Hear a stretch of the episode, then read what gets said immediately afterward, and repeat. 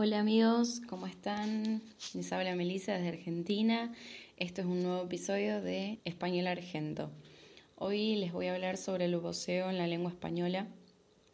Les comento que vos es la antigua forma del pronombre personal de la segunda persona del singular, ¿sí? La antigua forma del pronombre personal de la segunda persona del singular. Sería lo que reemplazaría al tú, ¿sí? Y esta se usaba antes para tratar normalmente a la gente, a diferencia de cuando se usaba el tú para tratar a los inferiores y el vuesa merced para tratar con respeto.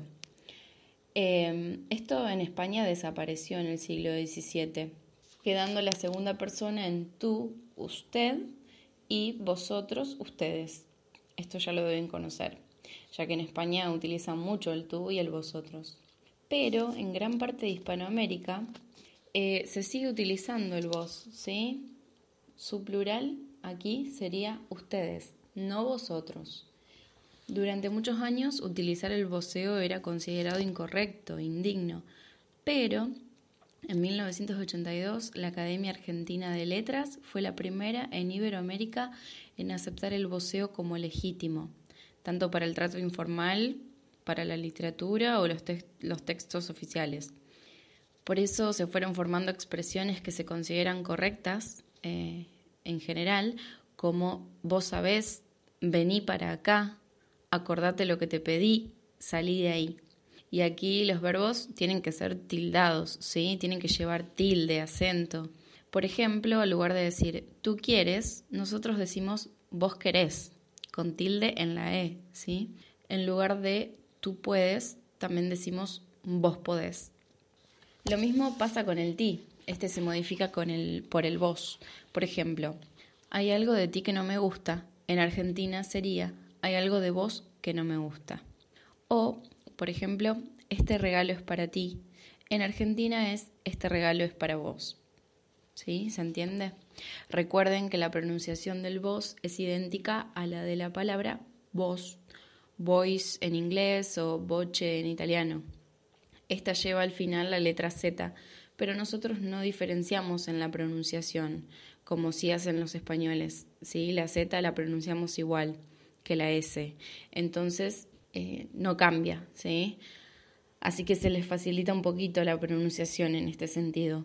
Me gustaría ahora leerles el extracto, o sea, una parte de un poema de Roberto O'Durnin, donde utiliza el voceo.